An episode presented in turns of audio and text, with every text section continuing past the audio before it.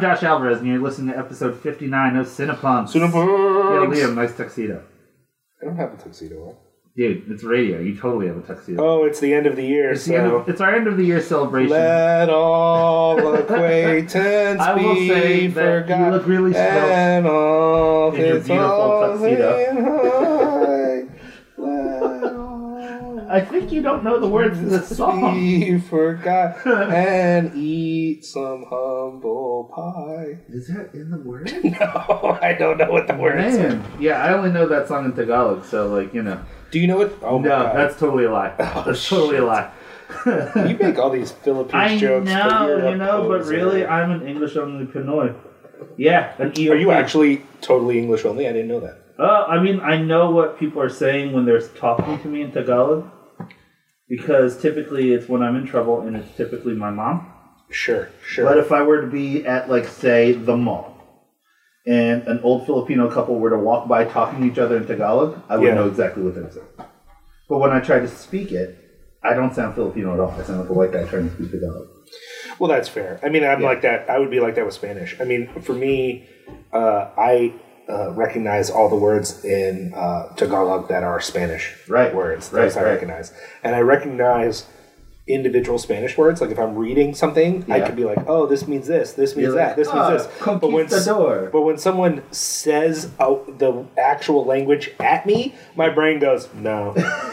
Even though I know individual words, Right, and if right, I right. really like listen to them parsed out each word, I could probably piece together the general meaning with some exceptions. I mean, eh, I don't know it well enough to know every word, but I know Right. a lot You- of. do you know it well enough that if you're in España, you'd like not die?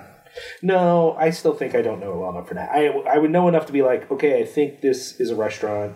I think I, I think this is what's on the menu, but I wouldn't.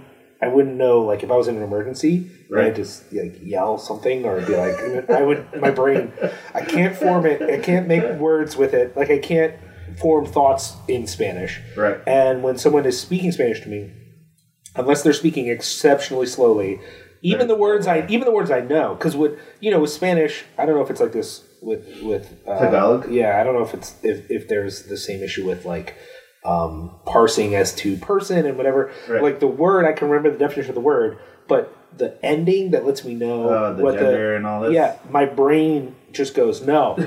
you're so post the binary that you can't speak in gendered words. yeah, let's say that's why. Man, Let's say it's not because I'm so fucking American that I can't handle. you can't handle Yeah, another no. Let's pretend I it's know, because man. I you're think so progressive. That's what. that's what it is. Yeah, So I've there you go. deconstructed the gender in someone else's language, not in my own, but No, in someone no, else's. no. Like you got to start with someone else. Hey. All change starts with someone else. Yo, heal the world. That's what I said. Hey, uh, you're listening to episode Fifty-nine. 59 of the old Cinepunx. Yeah, man. Uh, do we want to start by acknowledging a recent development in the life of Cinepunx? Uh, sure we could. Do you not want to? We can bring it up. No, we'll bring it up later. We'll bring it up later. Well, the only reason is because I wanted to. Uh, All I want to say is this: Slack's Hoagie Shack on Ar- Aramingo Avenue. You dudes are the best. Is that what you thought I was talking about? Because Yeah. it's so clearly not in so any way, shape, I or form. love burgers. Dude, what are you? I have no idea. Oh, you're talking about the the the pa- oh, Of yeah. course, I'm talking about the thought you were Patreon. How could I possibly be talking about anything else? You are such an insane Yeah. person. You are literally the I- craziest person yeah, I've ever met in my life. True. Okay, fair, fair. I mean, I'm I'm I'm being a little mean, but the, the it's just funny to me because I definitely was not talking about that. I was acknowledging the new the new update in the life of Cinepunx. Cinepunx is that we have a Patreon. yeah, we took our cue from various cosplayers. God damn it! You got to make everything bad for me. What? That's how I heard about it. Was from cosplayers. That's how you from heard about people at the New York Comic Con talking about, oh no, I have a Patreon, and then I, I get dressed up at Comic Con. Well, some of us heard about it not from cosplayers. Where where did you hear about them? Every fucking podcast in the world. Oh right, right, right. I mean, that's not true. Uh, all this, all the big names sponsored your your Panoplies, your Maximum Funds. They don't have Patreons, but uh, those of us who are sludging it out here on our own, you know, who, who don't get to record in an actual studio and shit. Yeah, we should make one of the reward levels for, for our Patreon that we we Comic Con uh, we uh cosplay a character of your choice. We're gonna cosplay. I don't know. That's only again my only reference to Patreon was from cosplayers. All right. Well, I'm gonna need you. to I'm gonna need you. there. I'm gonna need you not to speak anymore. Okay. If That's you- probably fair. It's I, I don't know if it's up there yet. Doug is trying to add the Patreon stuff to our website. So we launched a Patreon right at the time when Doug Tilley was visiting his family in uh, whatever some horrible place in Canada he's from. Do you know what I'm talking about? He's from what? What's the what's the easternmost island that's like a rock and nobody Uh, lives there? Newfoundland, I believe it's pronounced Newfoundland, Newfoundland. whatever. Where Doug is from, he doesn't have a lot of internet access, and he didn't have access to his laptop. So I launched this thing, and I'm like, "Hey, Doug, you want to put the buttons on the website?" And he's like, uh, "Can't do that Can't right, do now. right now. And I was like, "Oh, that was bad planning on my part." I just wanted to get it up before Christmas. So we have a Patreon now, and the way the Patreon works is, look, this show is free; it's always going to be free, but we can do more stuff, and we can offer you more if you sponsor us. And so the sponsorships run from one dollar a month to fifty dollars a month, Yeah. which no one's going to do fifty dollars a month, but if you did, that'd be fine It'd be so funny if you did it for like three months, you would still get the thing. So that would also be good. Um, so the idea is we're hoping to get enough people to pledge so we get up to hundred dollars a month. That'll help us pay people who are writing for the site. It'll help us buy better New equipment. yeah. yeah, yeah, yeah. We we and if and we have the ability to expand. Like if more money comes in than we plan for, which is always a possibility. Right. We can maybe rent space that multiple people can record in so all of our podcasts sound good. We can have events. We have a bunch of venues that we can start booking Cinepunx events at, which would be really great. And then we can, and that's not just for Philly people, then we can record more live episodes. And that would be a lot of fun for everybody. Uh, but on the Patreon, there's a bunch of benefits. Like if you sign up for this level, you get a shirt, you get a shout out, you get whatever. If you sign up for this level, whatever, whatever. So, um, We're already up to seven supporters. Yeah, we're up to seven, which uh, you know, is awesome. no, I think for mind. for us, for me, I'll, I'll just name it. For me, I was like, oh man, only seven, and then I talked to people who actually have patrons. They're like. Bro, it just doesn't happen overnight. It's not like you put it up there and, and 500 people are like, "Oh, I've just been waiting to give you my money." Like I'm that's quite not. sure that my last six to ten bands have not had seven fans. So, I mean- for me, I'm at the burgeoning cusp of, of, of stardom right now. So uh, on the rewards, there's certain rewards you get for certain levels, Right. and in theory, only certain people get shout outs. But my feeling is, look, um, everyone who pledged, I'm going to shout you out because I'm just so happy that anyone pledged Yeah. that I just we're going to let the exuberance carry, and then other people will get multiple shout outs, and we'll also endorse your thing. If you have a thing you want us to promote, there's a level where you pledge, and then we'll talk about your shit like you're a all the fucking. time. There's another thing. You'll be you'll be like our Burger King or some if, shit. if you pledge a certain amount, I will write you a song and record it. a song. Yeah, yeah, yeah. It'll be about you and your Can, life. can, can we go back to when I brought this up and you thought I was talking about free hoagies? That was really fun. I Okay, love hoagies. okay. So let me just say, uh, big up to. Uh, let I'm gonna. So I know this person's real name, but I'm gonna say because the Patreon thing is under Graveyard Shift Sisters. Ah. Uh, they are. That's a website that I pledge to. I actually support them on Patreon. Nice. And now they support us, and they've been posting about us. Uh, and that's uh, uh, Ashley and uh, a lot of other people now. It's not just her, but a bunch of people write for the site. But I just want to say, if you haven't been to graveyardshiftsisters.com, go check them out. That's like They're a awesome. full on endorsement. Also, an organization that supported us, but they're only going to get this one shout out because they only pledged a dollar, is the Farsighted Podcast. Yeah, Uh, our up, Justin Harlan? uh, here's the thing: me and Justin have a love hate relationship. it's mostly hate, but there's some love in there too. to Uh, quote Liam O'Donnell, Justin Harlan dresses like he listens to ska. the thing about Justin Harlan is that he does also listen to ska. It's not just that he dresses Yeah. like it; It's great. he dresses On so to many levels, it's so wonderful. It's terrible. Truly. Um, the thing with Justin is that uh, he is one of these people who is very uh, prolific in writing about movies now, and he's really involved in that scene. Yeah. he's connected to a lot of different movie websites, and he's really become a part of it. But I still feel like he has terrible taste, and so we just butt heads all the time. And I have to take it seriously. When he first started telling me his opinions on movies, he wasn't really writing as much about movies; he was writing more about music. Right. So I didn't take his opinion seriously, and it, I we were real buds. But now he has like multiple platforms on, On Witch, which he- to say things like "The Witch is the most overrated movie of 2016." Eat shit and die, man. Yeah, well, I mean, don't get me wrong, Movie don't taste notwithstanding, I Thank you for your money. Uh, I feel as though Justin Harlan is like the white composite of myself. Like if I were a big white guy instead of a big brown guy, I'd be Justin Harlan. I don't think you listen to enough bad Christian rap to qualify, but but but but sure, if you want to, if you want to own that, no, but but you guys should check out the Farsighted podcast. Even though technically a dollar is not actually enough money for us to endorse your project, I love Justin enough that like I, I enough. You love him enough. yeah His genius. yeah. I, I, here's the thing: if y'all pledge, I will be much nicer to you than I am to Justin. Harlan. this is just a relationship. We've developed this real adversarial thing. and I really The like it. funny thing about it is Justin Harlan's our only fan. He's the only one I talk about. Oh no, we have about the we, show have with. we have lots of fans, Yeah, I know. It's but Justin's the only one who actually responds to us on a regular basis. like everybody else, like I'll see someone and they'll be like, "Oh, I listened to the latest episode; is good," but they don't like tweet about it regularly. They don't post about it.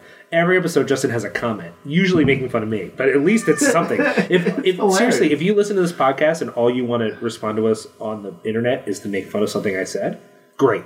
I will take the internet traffic. Uh, I also want to say what up to Jeff Thibault. ah awesome. My man pledged. He's the best. He got us those uh those um what are they called? The- the bumpers. bumpers. The bumpers for, For our, our our business. business. Jeff, if you ever want to get any bumpers for Cinepunx, that's cool. But I get our business is really your love, and that's fine because man, it's we're horror. one we're one big family here, and Yeah. uh, it's all the same thing. All for Uh, one. My friend, one for my friend Katie Mulligan uh, pledged some money. Um, Katie, I don't think you have anything for me to endorse. Uh, if you want me to talk about your blog, hit me up, and I will talk about it. But I don't know if that's something you want the whole internet to know about. the whole internet, because our All of it. audience is that. I don't. I don't know if that's something. I don't know if you want Justin Harlan to know about your blog. I don't know uh, if you want the 400 people who listen to this show to know. I keep saying. I think what's funny about saying 400 is that some people are going to hear that and they're going to say like, "Oh, he's he's overestimating," and other people are going to hear that and go, "Oh, Like, no one no one listens to this thing," uh, and no one will know that that's the literal number. Like the literal number is 400. I'm not. I'm not. I'm not being down on myself, and I'm not overhyping us. No, 400 is the exact is. number. Hard stop. Hard Uh, stop. Also, big up to Samantha. Uh, so Samantha, I don't know how to say your last name. I'm going to say Shateburger, Shateburger, Shatburger. Uh, everything, everywhere I say it sounds like poop, and I don't mean to do that. S C H A I T B E R G E R. Um, I don't think I know you in real life, uh, so thank you for pledging, and you seem really great, and I appreciate that. Also, James White. Do you know James White? I don't know. Okay, well, big up to James White. James White. Good Yeah. work, man. Yeah. Wow. You know what? People 'cause seriously I- pledged, yeah. Again, given my technological ineptitude, I don't know how to check to see who pledged for us or whatever. Well, you don't have the law. I didn't. You're not. I don't put you in charge of any Yeah, internet related stuff Because you're so smart. That's what. That's what it boils down to. You're I mean, here no. Let's let's let's clarify something too, because people were like, "Well, you know, what about Josh? Whatever. The more money we get, we can do live events." If you think I'm booking these live events, that's never going to happen. Josh is in charge of all live events. I'll, I'll make sure like we have a guest. I'll post about it on the internet. Right, right, But Josh will coordinate all that stuff. So don't think it's just Liam doing all the things. but when it comes to the Patreon, like I don't want Josh. You know, I have no idea what I'm doing. he's not going to know how to log in. It's like a whole thing. Uh, and then finally, and this is the only shout out she'll get because I just have to, but she did pledge, and it's embarrassing. But here it is, and I, you guys get Is it to, your mom? guys get to know my business. My mom pledged. Yay! My mom is one of our sponsors, or I, I guess it's not really sponsor. I guess you just say patrons, but Does your mom listen to us? so uh, Does your mom listen to all the horrible things that I say? I think my mom listens to us. Oh no! I don't know that they listen uh, as regularly as some other people. Partly because they're not interested. They they Yeah. want to support it because I put time into it. Right, but they don't really care about what we think about. Uh, yeah, there's been episodes they've liked, and there's been episodes that they were like, "It's fine, whatever." But I think also they don't have the attention span. I don't think it's a long show. I mean, It is, it is. There are some shows that are like 20 minutes, Right. And that's great. I, I'm. This is just my personality. When I listen to a podcast that's 30 minutes, when it's over, I go, "God damn, I wish that was longer." Right. Like that's who I am. Right. So uh, yeah, that's so we do an hour and a half. To be fair, I also own the only podcast I listen to that's more than an hour and a half where I don't get annoyed is the Broad Street Breakdown. Big ups yeah, those those guys. are awesome, We love them. They're great. Um, their podcast is like two and a half hours. and it's twice a week. Yeah, it's twice a week. They, I think I can't tell, but my guess is they just get together on one night and they record for five I have no idea. It feels like that's what they do. Is Yeah. they record they record once a week and then put them out twice a week. I don't Right. know, but it's still more than we're. I mean, we're Yeah, three years. We're on episode fifty nine. Yeah. Clearly, we're not. Recording we're not as on often some as- type of hard schedule Yeah, for sure. But you know, we do what we can. we're doing what we can. Hey man, do what you can. Each Yeah. to his own So ability, right? that was a bunch of time, but it was worth it to me. Please support us on Patreon. Again, Dude, thank you, you so much to all the pledge- supporters as you, well. you can pledge one dollar and you'll get something. Something comes with that. That's Right. not uh, an empty pledge. And we don't love this. This isn't the best thing. But if you say, "Hey, I'm willing to pledge three dollars for like three months and then I'll stop pledging," that's fine too. yeah, yeah, yeah. Uh, just check. Some of the rewards only come after a certain amount of time pledged. Mm-hmm. So if you want to do that, pledge for that amount of time and then stop. That's fine too. we The also had so much fun coming up with the rewards. You know, It was so ridiculous. honestly, and let me put it this way too. This is not an issue of if you don't pledge, you don't really support us. That's not a thing. That's like like everyone who listens to the show, just by listening to it, you're supporting us. But I will say this: the people that I love the most aren't just the people who pledged, who are all amazing saints. It's the people who posted about it. And Right. when I first put that out there, please repost this. I didn't think we were going to get any response. For whatever reason, people treat reposting, retweeting through the internet like they're giving you a child. Like it's like very precious. people are very precious about what they post about. And yet, we got the best response we've ever had of people willing to repost about this. That's so awesome. So, and not just, you know, a lot of those people were connected with the site, writers and things like that. But there was a chunk of people who have no direct relationship to Cinepunx who still posted about it. And so to everyone who posted about it, even if you didn't pledge a dime, if you posted about it, thank you. That is yeah, amazing. that is so awesome. For real. For we real. really appreciate that. All right, moving on. So, So, are we going to do whacking on track? of course we are. All right, end of the year, whacking on track. Although this is just whacking on track for, for Let's just do whacking on track for now, and then we're going to get to our end of the year joke. yeah. Okay, sounds good. So now it's time for our segment that we call Whacking on track. Oh man, it's still so awesome. still good. Still good. Yeah. so I have uh, I have a, a a lot to talk about in whacking on track. So Do it. Go for it. All right. You you always do, by the way. do I really? I always feel like I never have anything whack to say, and this week I have so much whack stuff to say. Oh, you never have anything whack to say, but you usually have a good 15 minutes of on track. yeah, You do a lot of awesome things. I try. I try so hard. Okay, go for it. Let's get it First thing, on track. Um, last Tuesday, I played a show at Second Empire with my band Solarized. Sure. where we played with Knife Hits, we played with uh, HIRS, and we played with Soul Glo. And it was an electric night. It was one of the best shows that I played and have been uh, a part of. And you know, not to not to toot my own horn, but I must say that Solarized at this particular moment in time is one of my favorite projects that I've ever done. And through this project, I've had the chance to play with a lot of bands, even in like the what five or six shows that we've played. Yeah. I've had so much fun playing with bands that I absolutely adore. And um, I was actually thinking about, do you remember when we were kids, Liam? Like when we'd see shows and stuff, and it would be like, oh man, like when we were coming up, Victory was still like the big label. And in like the Philadelphia, South Jersey area, there was always like, oh man, Snapcase is playing this week, and then tomorrow Strife is playing, and then the day after that, Earth Crisis is playing. Like it was always like a time when those bands were always around here. Sure. I want to think about a time, or I project a time when kids who are coming up now are going to be like, "Yo, I used to see like Soul Glo all the time growing up. Their show was the best." And like, I just thought for a brief moment, like at the show on Tuesday night, like maybe I'll be a part of that weird pantheon of like those bands that played together. Not a lot, not like so many times that like, oh man, it's like Wednesday. Of course we're gonna go see Soul Glo, and you know, of course we're gonna see Solarized and all this stuff.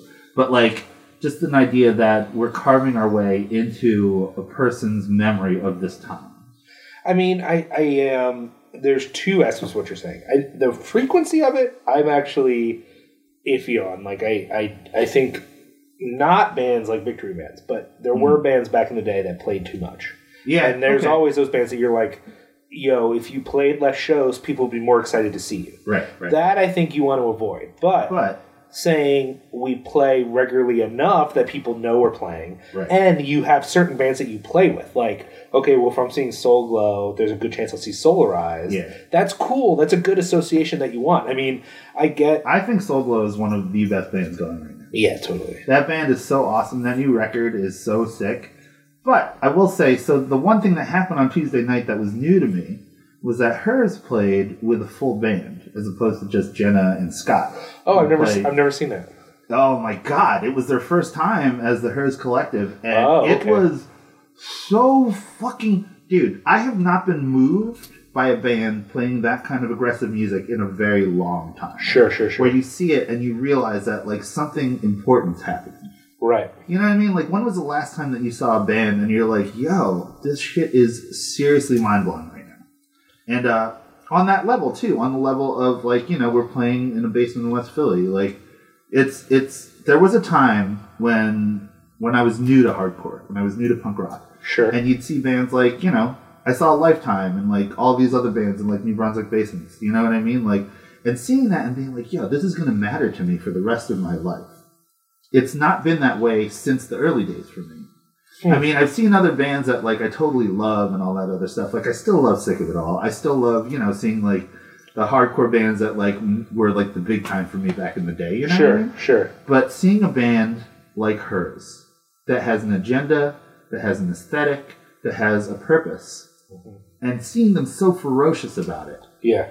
Oh my god, it's so awesome. That band is so great. I think that is part, like, just thinking about your musical taste, I think the passion of being committed to something is something that appeals to you a lot. It really does. And- it makes the whole difference. And it's funny because I there are other people who I think I think there are people for whom they are not into that. They're they're almost like embarrassed by that. Mm-hmm. They'd rather see a band that was technically good but didn't have too much to say, or at least if they had something to say, was not as committed to it. Whereas mm-hmm. For you, I think a band because in your personal life you're not actually like super political. Like that's not No. who you are. But if a band is super political and they like are passionate about it and it's not just it's not a it's not a pose like for a band like HIRS or a band like gloss or a band like soul glo mm. they're not like this is the style like Yeah. we should be No. political because that's what's cool they're like this is important to us this is part of who we are that i think appeals to you even if for you i mean not that you're ever opposed to what they're doing but it's not something you don't walk around all day going guys let me tell you Yeah. about you know it's not Well- who you are as a person but that art is what you want that's what you want from a band That's And- what I want from life, though. I hear that That's what I want from life. That's what I want from from myself. You know what I mean? But Like, some of the folks who are in that same camp get on your nerves. You also get annoyed when someone is like, I get I get bummed out when when people can't see the synergy between movements. When people can't Mhm. understand like the connection between, you know, um, well, like at the show with Limp Wrist, Alex had talked about Sure. um, the synergy between dance culture, rave culture, and punk culture, and how they came up at the same time Yeah, yeah. out of the same, you know, the same disenfranchisement. yeah, when people can't see that synergy, it really it it confuses me. You know what I mean? It's just Sure. like, don't you understand? Can't you see yourself in these other people? Like, I don't know. That bums me out. But that being said, I don't mean to digress. The show on Tuesday night was amazing. I thought every band played ferociously. was there was it a good turnout? I don't know. Yeah, it was packed. It was. A, I mean, it was a good. I'd never been to Second Empire before. Have you been there before? Uh, no, I still haven't been there. There's Yeah. been a plethora of shows there I wanted to go to, and I, I, uh, I mean, I don't think I've been to a show. In West Philly, like that? I don't think I've been to a show in the last four months. Wow. Yeah, It's crazy. That's weird for you. It's fucking awful. I Yeah, yeah, yeah, yeah. I'm real bummed well, on it. you know, it's there's some there's some good ones coming up. Some good ones coming up, which we'll get to at the last segment of the Yeah, show. yeah, yeah, yeah. But, um, okay, keep going. What else But yeah, awesome? so that was really really great, and um, thanks to every band that played, and thanks to HIRS and Jenna for uh, for really uh, getting my heart going. You know what I mean? Like, Yeah, man. no, I mean, I, I, I like I like that band recorded. I would like Yeah. to see them now as a full band live. That Dude, as a full band, it was the most destructive and amazing thing. I would love to see that. I just haven't It was been so able great. to. so great. So hope you guys keep on doing that. That shit is the best. So not that I'm, I'm poo pooing on your other stuff, but man, that shit is so dope for real.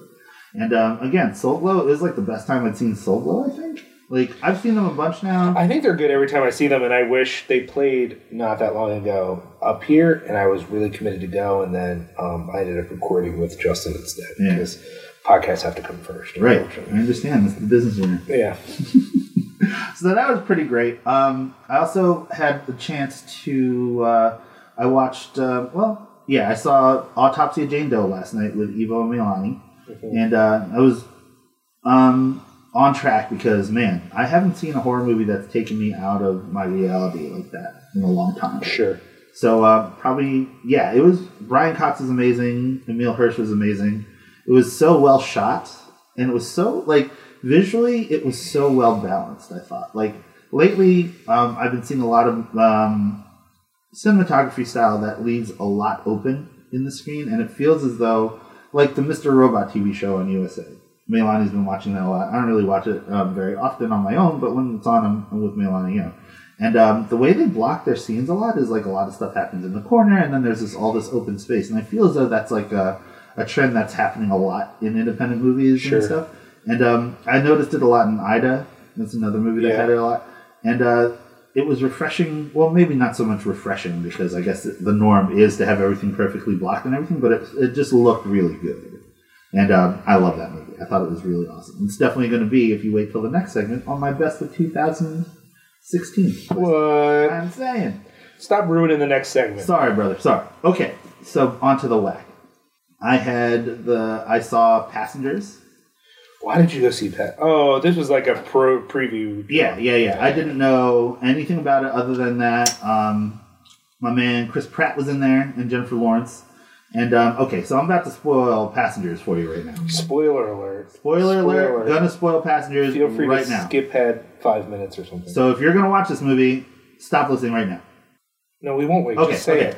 So Passengers, problematic movie from the door. Fucking awful movie. Yeah, I heard. it was- Holy I heard there were shit. issues, but I don't know anything about it. So Alex and I had. So do you know what the premise of the movie is?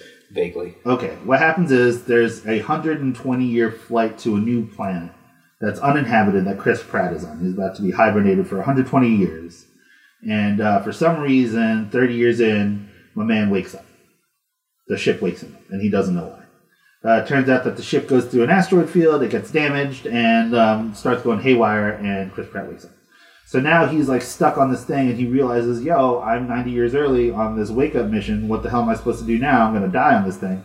And then the movie goes on to like he's like by himself for a whole year. He's trying to get into the control cabin and all that to maybe fix his situation, try and go back to sleep, whatever, whatever. Doesn't work. After a year of solitude, he's like lonely. He uh, finds Jennifer Lawrence's uh, profile or something in some type of database of the people who are on this thing, and uh, he falls in love with her. So he fucking wakes her up. He woke her up. That's what I. Wait, so no one ruined that for me. No one spoiled that for me. But I, I've been guessing that since the. So since here's the trailer. thing. There are movies where such indiscretions happen where it's impossible for me to get past that to enjoy the theme of the rest of the movie. Mm-hmm. And to gloss over it is some weird ass, like, so basically he wakes her up and now she's gonna die on this plane with him unless they can go back to sleep or whatever. Spaceship. The spaceship, yeah, sorry. And it's just like, dude, like, if the movie isn't about that weird thing, Did, so they never really address it. they address it, but then it becomes even worse because it's like, you know, there's a scene where she's like, she finds out that he woke her up and she gets mad, as would we Uh, all. understandably, yeah. And then there's a scene where she's like running through the spaceship, like working out, you know, and he's like talking to her over like the PA. And he's like, I found you, and you know, I'm sorry, but I fell in love with you, and so on and so forth. And it's just this weird misogyny in the future. It's like future misogyny. And also, another thing that was super problematic is the only other character in it. Well, I mean, there's the bartender guy who's that British actor whose name I can't think of. Yeah, whatever. And he's actually pretty awesome in it. I'm sure. But um, Laurence Fishburne wakes up. So Laurence Fishburne is the lone black character who's part of the crew, and his pod fails, so he wakes up. It felt as though they woke up Laurence Fishburne to do all of the black tropes in movies and then killed him. He wakes up. He speaks some jive. There's a scene where he figures out that Chris Pratt woke Jennifer Lawrence up, and he just goes, "Damn."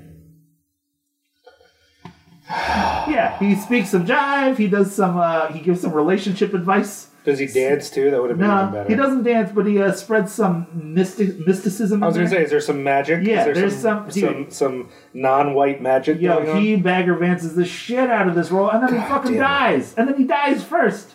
Yeah, all the tropes for black people in movies does them all. Who did you see this with? I saw it with Alex. I was gonna say he must have been flipping his shit. Dude, we so the funny thing about it is that Alex and I spoke before we saw the movie. We were like, "Yo, I can't." I told him like my main problem with movies about like with themes like rape in them. If the movie after that scene happens and doesn't address that, it just makes that a detail in the story. To Sure. me, it's a huge disservice to that to to victims and to sufferers of this. Yeah, I can agree with that. So this is the same thing. And then this whole movie happens, and that's exactly what it is. Like she fucking falls in love with him after he wakes her the fuck up.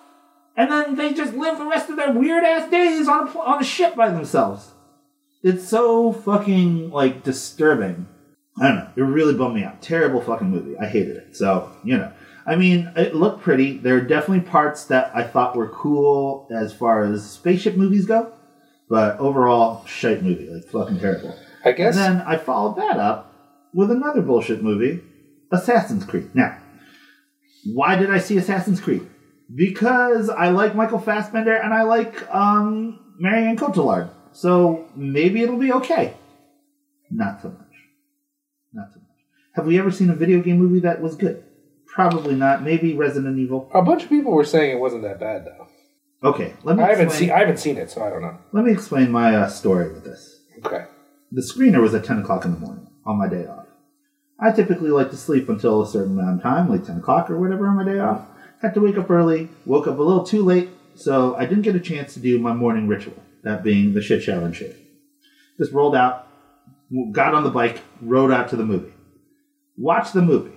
Now, the movie is like an hour and 45, maybe an hour and a half long, you know? Mm-hmm. During the movie, I get a little rumble in the tummy. You know what I'm saying? A little bubble guts. Now, listeners of Cinepunx, I'm about to be really real with you.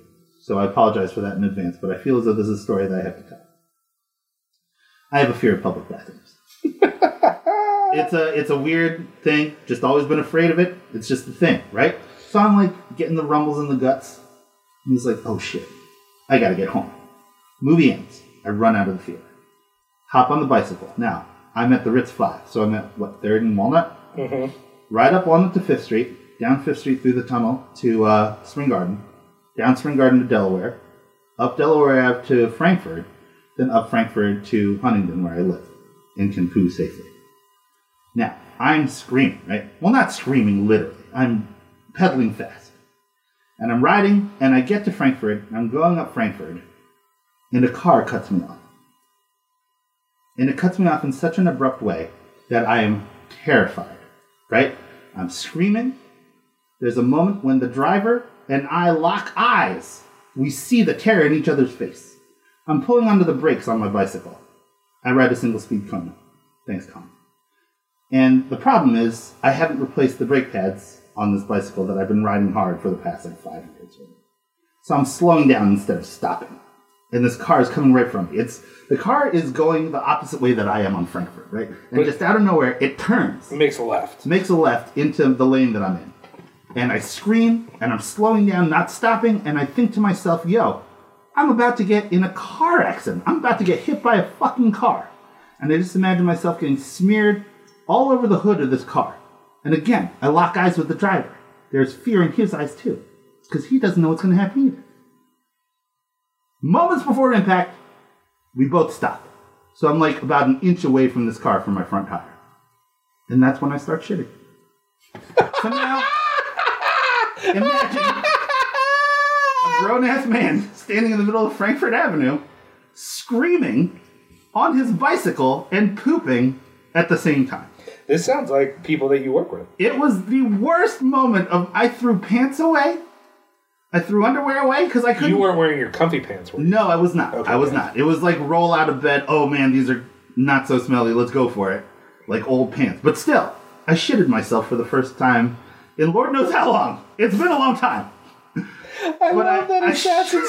yeah, I love that Assassin's Creed made you shit yourself. dude, it was so In- brutal. indirectly, but still. it was the most. It was the most embarrassed I've been. I, I didn't even. I couldn't even tell anyone about it. I couldn't even tell Melani about it.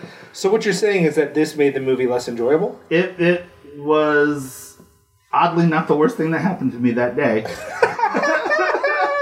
Is it really that bad though? I heard people Oh, there dude, there are people who are defending it. Mm, I consider it to be mildly indefensible. Okay. I've never played the game though, so I don't have any, any basis for my opinion on it. sure, that's fair. It's about the Templars who fight the assassins. oh yeah, I have a vague idea. Yeah, dude. It's and then I mean, here's the thing. I appreciate it because uh, it caused Arby's to tweet out like. So there's some like promotional. There's some promotional tie-in with Arby's. So Arby's tweeted out like a someone with like the you know the knife thing that he has in the movie. Someone has that at Arby's, and then the quote on the fucking Arby's tweet is, um, "There is no truth. All things are permissible." A quote from a famous cult leader who invented suicide bombing. So Ah. there you go. That's it's also uh, in the movie a lot. yeah. Well, I I know, but the thing is, is that I'm sure the people who did the movie know where that came from because that fits the context of the movie. Right. Arby's just trying to make a quick buck is out here quoting fucking suicidal cult leaders like Right. that's totally chill. Oh man, wow. Yeah, no, it's the kind of movie where you're like, why did you even say yes to this Michael Fassbender? he needed that money. Yeah, he's one of the executive producers of the movie. Okay, that's Weird. weird. Okay, so Maybe he, maybe he likes the video game. it's possible. Yeah. It's possible. So yeah, so whack shitting myself on Frankford Avenue, seeing passengers, and seeing Assassin's Creed. Is it my turn now? It's now your turn. hey guys, whack it on track. Um, so it's hard to do the on track because right. so many of the things um, are going to be on my list. Okay. The one thing that will not be on my list that was on track is me and Sue's. Uh, you know, last weekend was Star Wars weekend, Right. And everybody went. I mean, it seemed like everybody I knew went to see Star Yeah. Wars. Even people who were skeptical still, went went. it.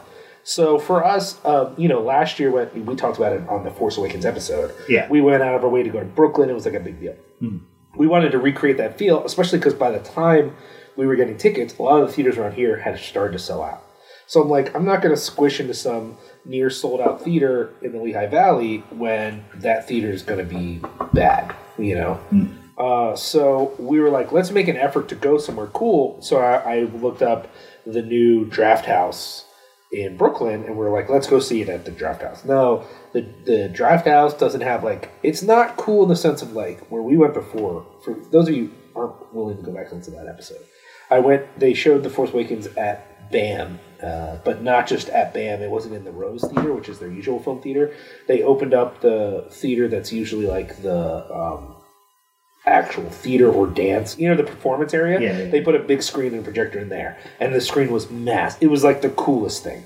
Uh, it's as cool as you can get, gonna get if you don't go to IMAX. Because for us, we are not interested in the 3D, and almost all the IMAXs are IMAX 3D. So we're like, okay, we're not going to go to IMAX. Let's do the Draft House thing. Especially if you paid a little bit extra, you got a free pint glass. Oh. I guess Did it's you get not. one? I guess it's not free. Well, we you paid a little extra, yeah. So, and it's not a little. It was it was a the price of a pint glass basically. but it was they're limited. They're you can only get them that weekend, and then now they're gone. Did you get one? Yeah, I got two. They're Ah. upstairs right now. So they're cool. So we were like, let's do that, and we wanted an excuse to go check out the Brooklyn. Yeah. So that was on track. Like we had not been to that part. It's like just in downtown Brooklyn. It's not like fancy or anything, but we just hadn't been down there at all. Right. And it's kind of cool. Uh, a lot of the places that I go to in Brooklyn are in very sort of like um, gentrified areas. So it was, Uh-huh. it was neat to be an area that didn't feel that way. Um, plus, it was just neat to. I like going to New York. I, I don't would never live there, and I have all the same Philadelphia prejudices against New York that everybody does. But all that being said, I still like going there. Yeah. Um, so going to see that, it was like a date night, and so we went. And the draft house is cool. It's Mm-hmm. weird. It's in some like big shopping center that's new, but it's set up pretty cool. The bar that's attached is called the House of Wax, and they have a lot of like cool wax figures in there. And Right. there's some neat stuff in the theater. And then the actual theater is one of the best set up ones because so when you go to the draft house in Austin, they have the ditch before the seats so Right. the waiters can get past and they don't block your view too much. Yeah. Um, and then but then they have a table. It's like a solid table. Right. Uh, and then other ones, like I've been to one in Yonkers, they they have ta- they have smaller tables instead of the long table. Yeah. But they don't have the ditch. The one in Brooklyn has the ditch, And the but then it table. has the smaller table between two people. Oh, it was nice. it was a good setup. The seats were comfortable. They're not quite like the AMC like full recliner seats, Right.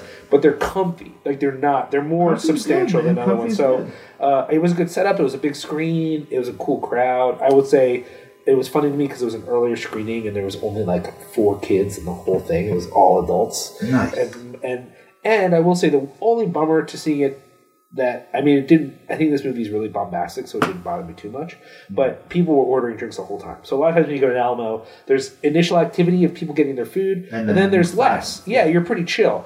This. There were people in my row who would not stop ordering booze. Like they were just like, "We're seeing Rogue One. Let's just get shit faced." I don't know that they got drunk, but there was just constant activity, which normally bums me out a little bit, but it wasn't that bad. And honestly, it was cool to be there, and so we had a good time. So, Awesome. and I will say, uh, for me, Rogue One, it was pretty good. It was, uh, you know, it's not amazing or anything, but you know, I mean, I will say this. Remember, if people listen to the other episode, The Force Awakens, I was really into it, and then the more I thought about it, I was less into it. Right. And I still like it, but I haven't re. I need to rewatch it, but Right. I don't feel like I love, love, love it. With Rogue One, there were some things that got on my nerves, but I haven't discovered any new things. Right. Um, I will say there there was a, a piece written by film critic Hulk taking the movie apart a little bit. He didn't like it. He felt he like, didn't like it. no, he felt like it started off. Most people feel the opposite. They feel like the beginning was weak, Hmm. and then by the time it gets all actiony, it's a lot of fun, and they like it. Right. He felt the opposite. The beginning made sense, Uh-huh. and then things made less and less sense until by the end, none of the character motivations make any sense. And then his big issue was the final Darth Vader scene. Because he felt like, though it was cool, Darth Vader finally going into action, killing people, it had no weight to it because none of the characters are that you Are care people, about are in that scene. Mhm. And you already know someone's going to get those documents out because you know the next movie. Yeah. He felt like they should have used the same sort of thing with real characters who could have died at a, at a, at a, at Yeah. a point where you didn't already know what was going to It just seemed pointless for him. Yeah. And it didn't accomplish much.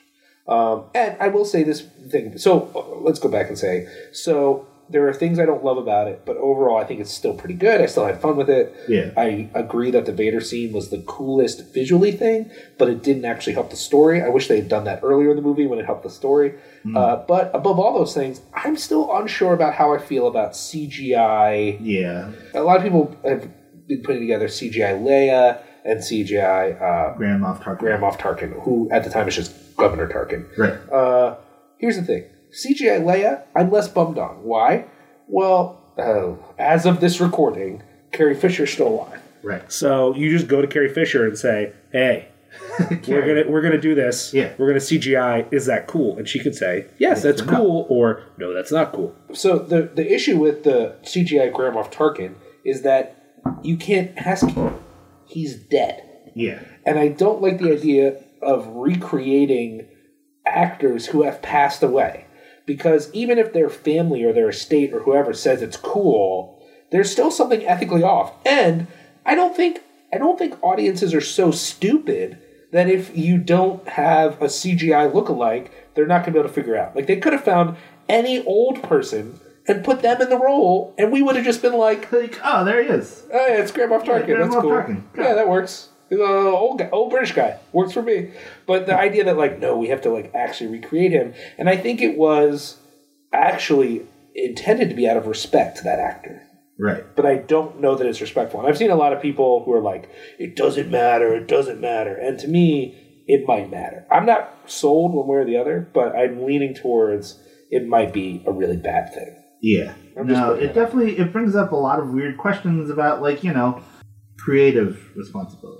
Yeah. So that you know, seeing Rogue One was really good, and then um, I think that's it. I don't, I you know, I've been really busy. Those of you know, my wife is pregnant, so there's been a lot of staying home and taking care of her right now, which is, uh, you know, it's not always my favorite thing to do, but um, I'm just, I can't go to a bunch of stuff and just be like, okay, wife, you stay home and try not to be in too much pain, and uh, I'll see you tomorrow or something. You know, like that doesn't no, really work. That's irresponsible. Uh, we've gone to, but like I said, she went to Rogue One. We also went and saw Manchester by the Sea. I'll talk about that in my year end list. But so we've gone to a couple things, but there's been a lot of events that people wanted me to come to, like screenings. There was the Exhumed Christmas party. There was a couple of your shows, some other shows, and like, sorry y'all, like wife's pregnant. Like, you know what I mean? Like, busy, dude. it's You how it got is. And, you know, nobody's mad at you. And if they are mad at you, they're not worth your time, sir. So work between working full time and that, I haven't been able to get to as much stuff. But that also means I don't really have anything that whack. A lot Yeah. of the stuff I've been watching at home, I'm just trying to catch up on. What did I miss? What did I miss? What did I miss? I'm Um, sure Peter Cushing would have no issue with what you're doing. Peter Cushing. Um, okay, so uh, we the other thing about that is um, one of the things that isn't on my year end list, but I wanted to bring up because I know that you watched it. Mm-hmm. The Eyes of My Mother. Oh man, that was rough. I really liked it. I liked it too, but man, what a movie! If you if you are someone who prefers their horror to simply be disturbing there's no other horror tropes there there's no like creature there's no like serial killer in that sense Yeah. there's no stalking there's not even really any violence on screen everything is like just- slightly off screen but if you just want something that makes you feel really bad Really uncomfortable all the time eyes for the duration of the movie. which good work that's Yeah, that's yeah, what they were trying the to do. Yeah, and they yeah, killed yeah, yeah. they killed Wow, what a movie! Also shot, dude.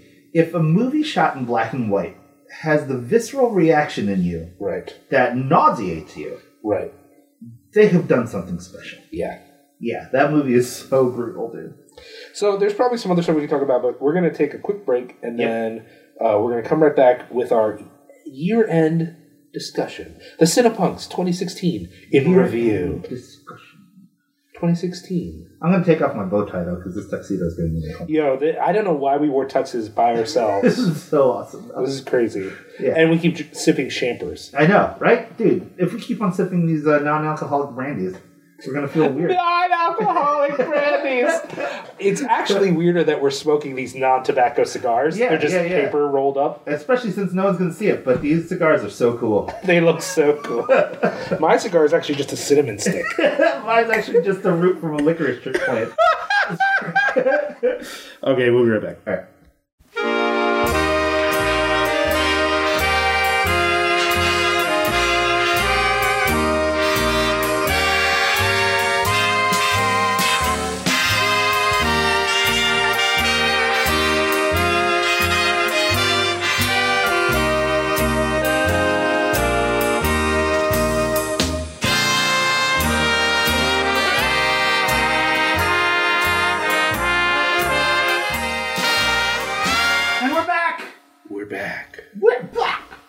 As with any good end of year separ- separation, as with any Right. good end of year celebration, I've switched to jammies. That's good. That's good. Um, I've also switched to Liam's jammies, which are too small for me. I mean, So it's yeah, kind of belly shirt going on right now. yeah, that's true. But, But, it's, it's as hot as it sounds, it's sexy though. Yeah, which is very. yeah, no, super, super sexualized. So this is the year-end episode. So uh, Liam and I are going to go over some of our favorite uh, musics and movies from the year that was 2016. Yeah, we didn't do this last year, and um, I think people actually just said they wanted it. Like that's the thing people wanted. I think for whatever reason, uh, folks want to hear from us about this sort of thing. If you're friends with us on Facebook, we've already posted some of this stuff, but I think this gives us a chance to get in a little more in depth about why we like certain things and Yeah. maybe why we What we didn't pick some other stuff. Yeah, yeah, yeah. Yeah. So we're gonna start with music. Josh, do you want to start, or do you want me to start? Uh, you could start. Okay. So uh, I will say, you know, I think it was a pretty good year for um, music and movies, uh, which is funny since it was such a bad year for everything else in the world. uh, it was really just the the sh- uh, the shittiest year ever in a lot of ways. But um, but here we are, and there was a lot to choose from. And I'll be honest, it took me a while to pick. Well, actually, both, but especially with music because there's some part of me that worries that I just get in a rut when it comes to music. Like I, You just listen to the same things over and over again. yeah, it's weird because I, I don't too. Like I'll, I'll I'll get in that rut and then I'll change my mind. I'll listen to a bunch of new stuff. But I also didn't want to feel like um, because we have this platform, I felt weird if there was something that I just ignored. Mm-hmm. So I wanted to give a fair shot. So I listened to a lot of music, but it of the things on my list. Um, Just give me like your top three. Let's do like or top five. Let's do our top five for the year of music, just five. or actually whatever you want to talk about. I'm gonna do the full twenty. rules. I'm gonna do the full twenty. wow. as a list, and then we'll we'll just talk a little bit about the top five. Right. So, um, as I said, this was really just.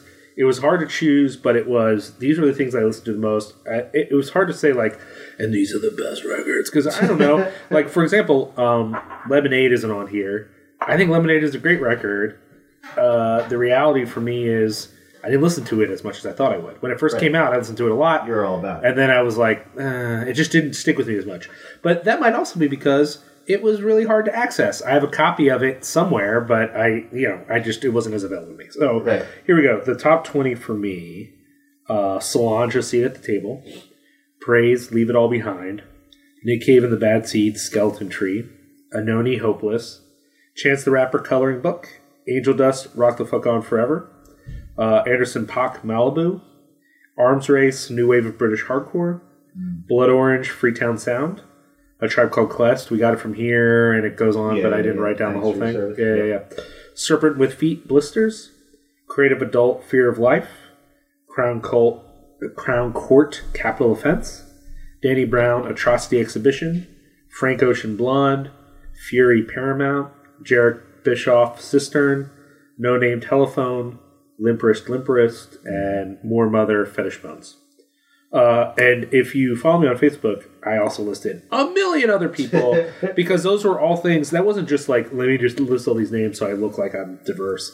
It was literally like these are all the things that I listen to a lot, and I just can't justify doing a longer than twenty list. It just doesn't make it's then it, you, at a certain point if you're doing like 50 albums to me it's like okay so those are the 50 Like, yeah, records you that's listen to you like. yeah, yeah, yeah. yeah. So, um, but even then, uh, when you said pick the top five, the reason I did the full 20 is because I didn't actually put these in any sort of order. So I don't know what my top five is. I know, okay, without a doubt, I think right now, my number one is Solange Seat at the Table. Wow, number one. I think so. I didn't listen to it until you made me listen to it at the Thrilla in Bushkilla. Oh, that's true. Yeah, yeah, yeah, yeah, yeah, yeah, yeah. Or the Cinepunx Retreat, sorry. Sure, sure, And sure. uh, yeah, that that record's been on heavy rotation for me after that weekend. It came out, and I was, I, I, I'll be, I know who Solange Knowles is, but I haven't listened to her music before this record because I just thought, oh, it's Beyonce's sister. I'm sure it's fine, but it's not something I care about. Then, as you know, I'm a latecomer to Beyonce. Like, I like the self-titled. It's the first record that I listened to, and I still listen to it. Um, and Lemonade, I thought was really great when it came out, but it didn't stick with me super long, which doesn't make it a bad record. It's just whatever. So the Solange came out, and uh, Danielle is uh, a woman I work with. We talk about music a lot, and she's like, "I really like this Solange record." I'm like, "Oh, okay, I'll give it a try." And for like three weeks, it was on constant rotation. Concert rotation. just and I don't you know I don't actually listen to I'll, I'll reveal something to y'all. I don't actually often listen to full records on a regular basis.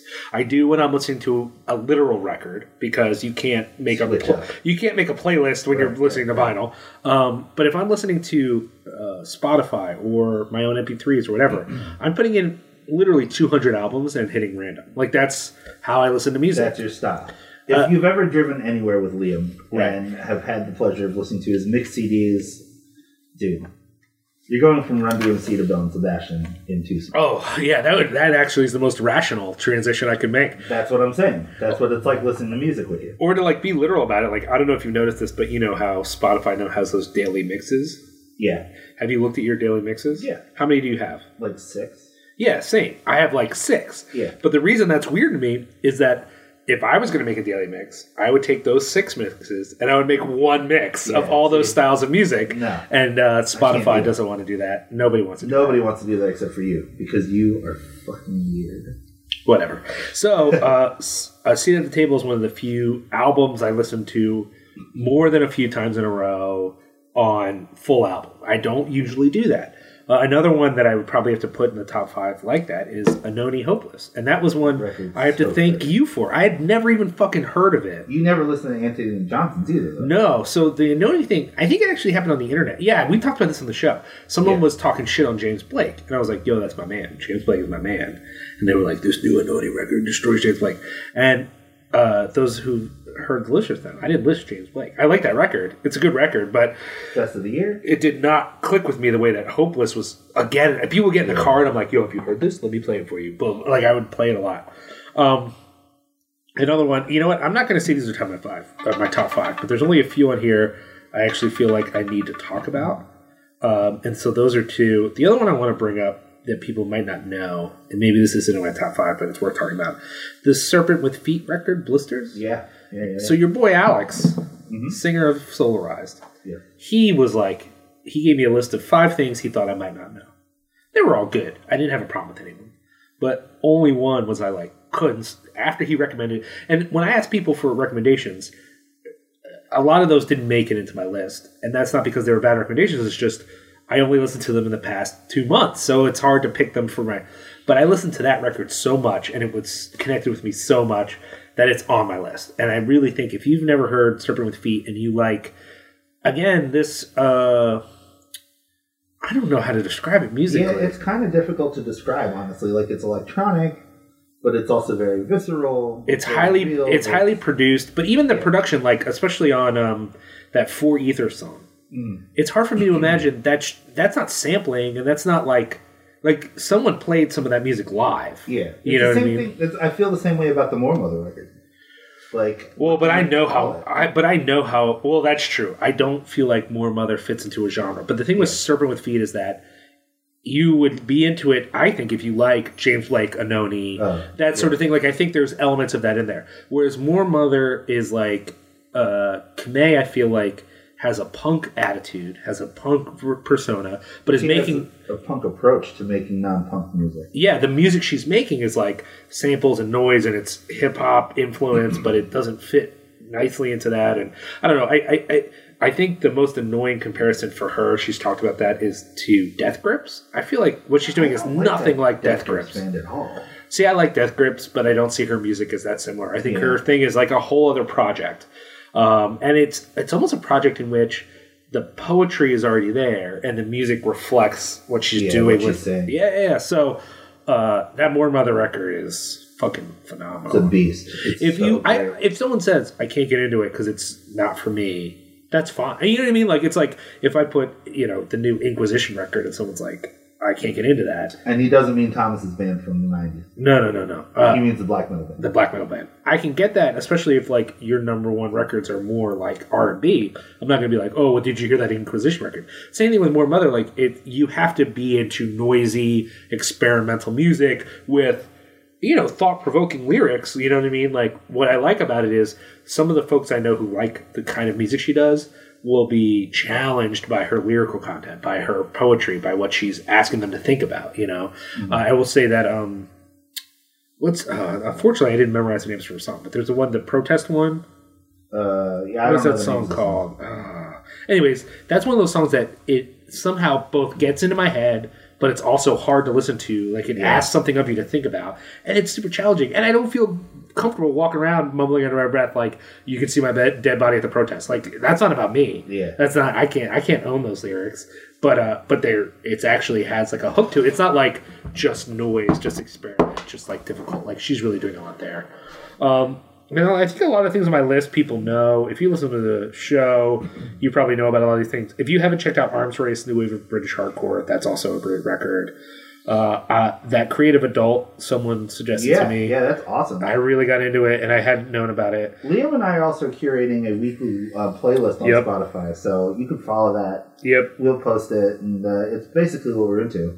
And I think the thing that we both really liked that is super obvious, but I just want to make sure we highlight it because I think it'll transition into your Yeah, music is that Praise record. that praise record is so good. I'm a, I'm a Praise fan. Period. Record from the from that. I mean, I think it's only like a few releases, but everything I've heard by them, I like. I like them live. I'm a fan. But I think this new record is for really, really, really, really great. Yeah, it's so good. It's so listenable, and it's like short, but it's like I just think it's so aggressive and, and still has like perfect melodicism. It's kind of what I liked about Hot Water Music at the beginning. You know what I mean? Like, Sure. like really aggressive, but still like a sense of melody. Well, I, I feel like though, like hot water music, like Forever and Counting, though, is more like dynamic tension. But it reminds me more of like No Division era, which is less tension, more just straightforward rock and app. You know. yeah, it's good. That record is amazing. Well, tell Yeah. me. Let's let's talk about that. I, I don't. Again, if if I, I don't want to go on and on about music, but that that's Yeah. my list. Um, what do you have on your? I don't list? have like a twenty album list. I will tell Sure, you just name some stuff. Yeah, yeah. Really meant a lot to me this year. Sure. Uh, number one was Orphée by uh, Jóhann Jóhannsson. Uh, I could never get into this dude. dude, longtime listeners of the show know that I love instrumental music. That like, I'm not saying it's my main thing, but like, dude, Jóhann Jóhannsson, specifically instrumental music from Iceland. love, love, love. Um, that record is just so beautiful and it's so lilting, and uh, it's it's one of those mu- musics that uh, the movements just really move with me. I feel, and uh, it really means a lot when I listen to it. Like I feel very. Um, it, it puts my mind in a place where I feel the most fertile. Sure. So uh, that record, Blood Bitch by Jenny Hval. Do you know anything about this one? So this was one of the ones that was recommended to me to check out. Oh, Uh, I think Skvarla. I think Rob was really into this record. Rob, I think did Rob do Creative Adult? No, I think Rob recommended me four record, five records, all of which I really liked, and none of which made it on my list. And I don't mean that to be like because Rob's taste sucks. It's just he expanded my horizons. But oh, more. Mo- he also said more. Yeah, Moor Mother. Dude, Moor Mother's definitely on that. yeah, sure, sure, sure. Uh, well, you know, Solo has had the pleasure of playing with Camae when she was doing Moor Jewelry. At, uh, sure, sure, So that was actually my first introduction to her music, but then I went and sought out the Moor Mother record after that, Mhm. and man, that shit is amazing, thought provoking, visceral. Again, it's like very, very, uh, very fertile. Very Yeah, yeah, yeah, awesome yeah. record. So tell me about this. The the I listened to it, but I don't. I didn't give it. I didn't like. Well, she's like a Norwegian songstress, this Sure. Jenny Hval person. Sure.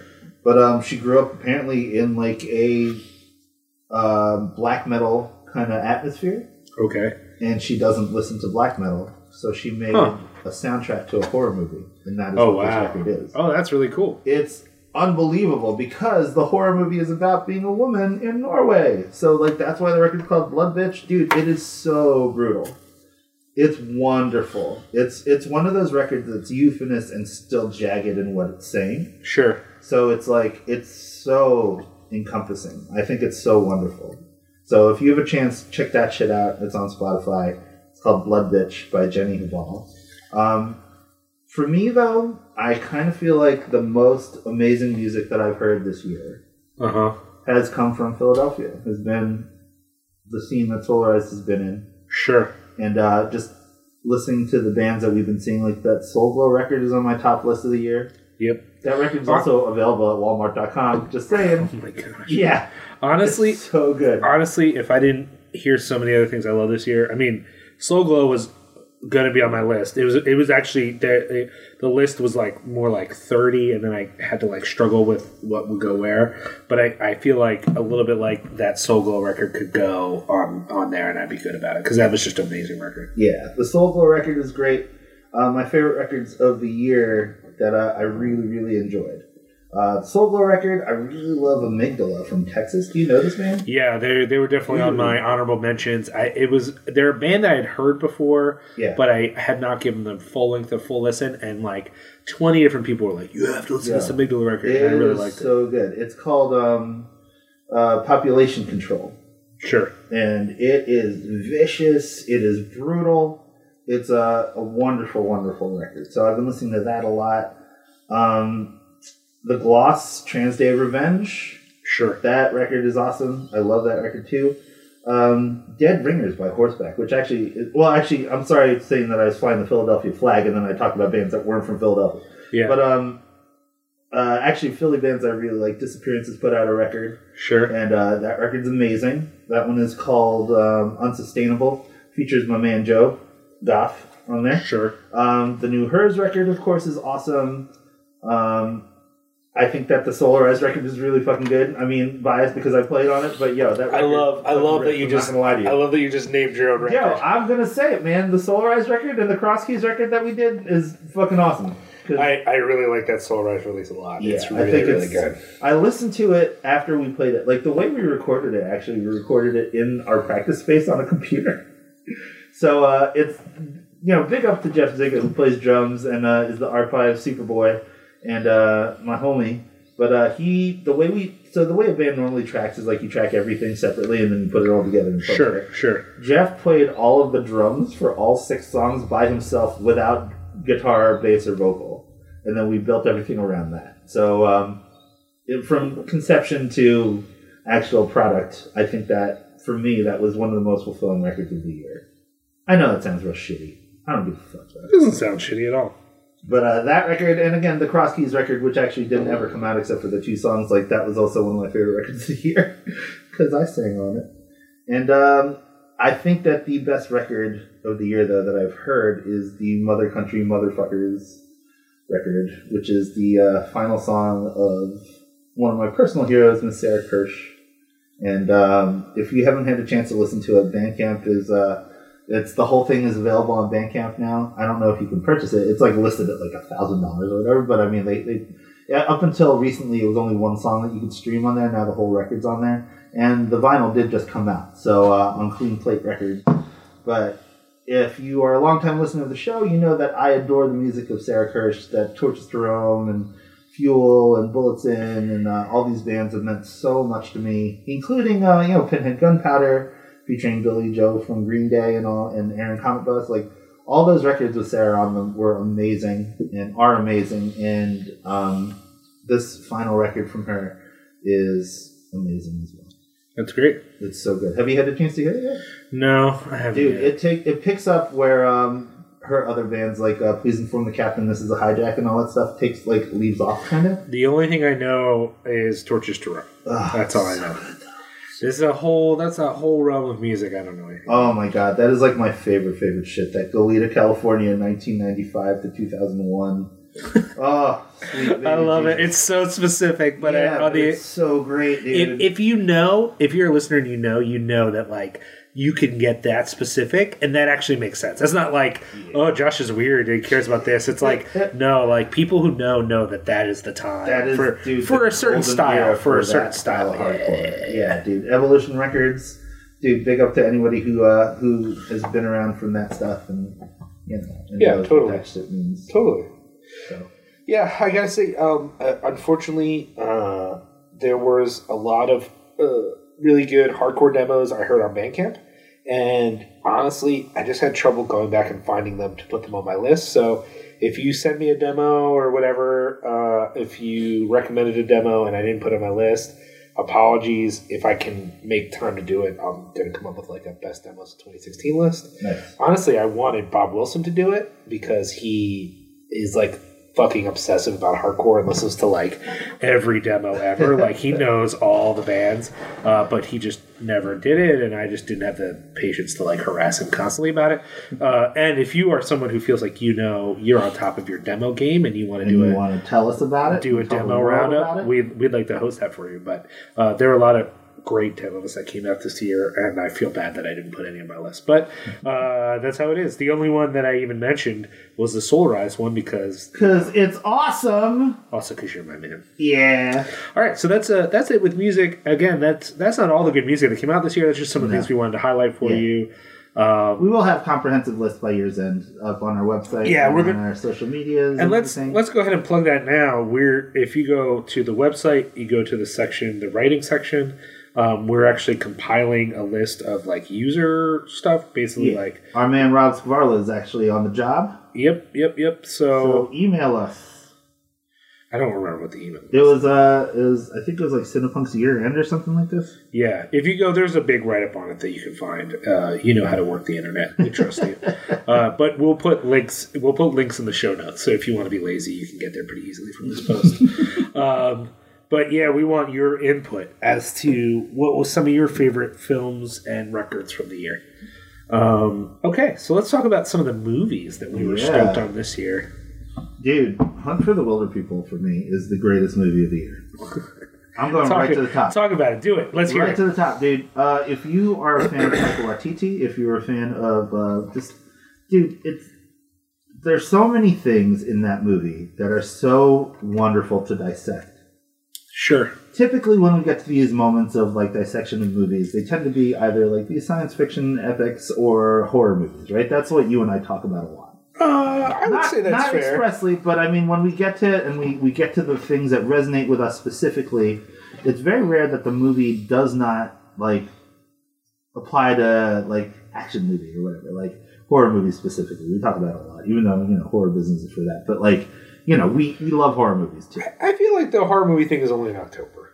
Okay, that's I don't feel like we get that into it, but I think genre film is more what we talk about. and the only exceptions tend to be like, um, like the Kurosawa episode, or Yeah. we've done some talking about like, uh, Sports films, stuff like Yeah, this. yeah. But man, here's the thing about Hunt for the Wilderpeople. It is so awesome and strangely progressive in its approach to its subject sure, and sure. its story, but the story still remains so lighthearted and fun that to me, there's no other movie that I saw this year that affected me so much. I feel. I mean, like, dude, they never like. There's just so many things about that movie are so perfect. It's so wonderfully shot. It's it sounds beautiful. The storyline is so. Uh, it's. I didn't feel it was predictable. I felt that it was. Uh, it was always like pushing. And uh, uh, dude, Sam Neill is amazing in that movie. Everybody in that movie is awesome. The kid who plays Ricky Johnson or Ricky Baker is amazing. so good. Dude, so good. And the thing is, like, so typically when you have a movie with a fat kid in it, they're all gonna make fun of this kid for being fat, and it's like not even in the story really.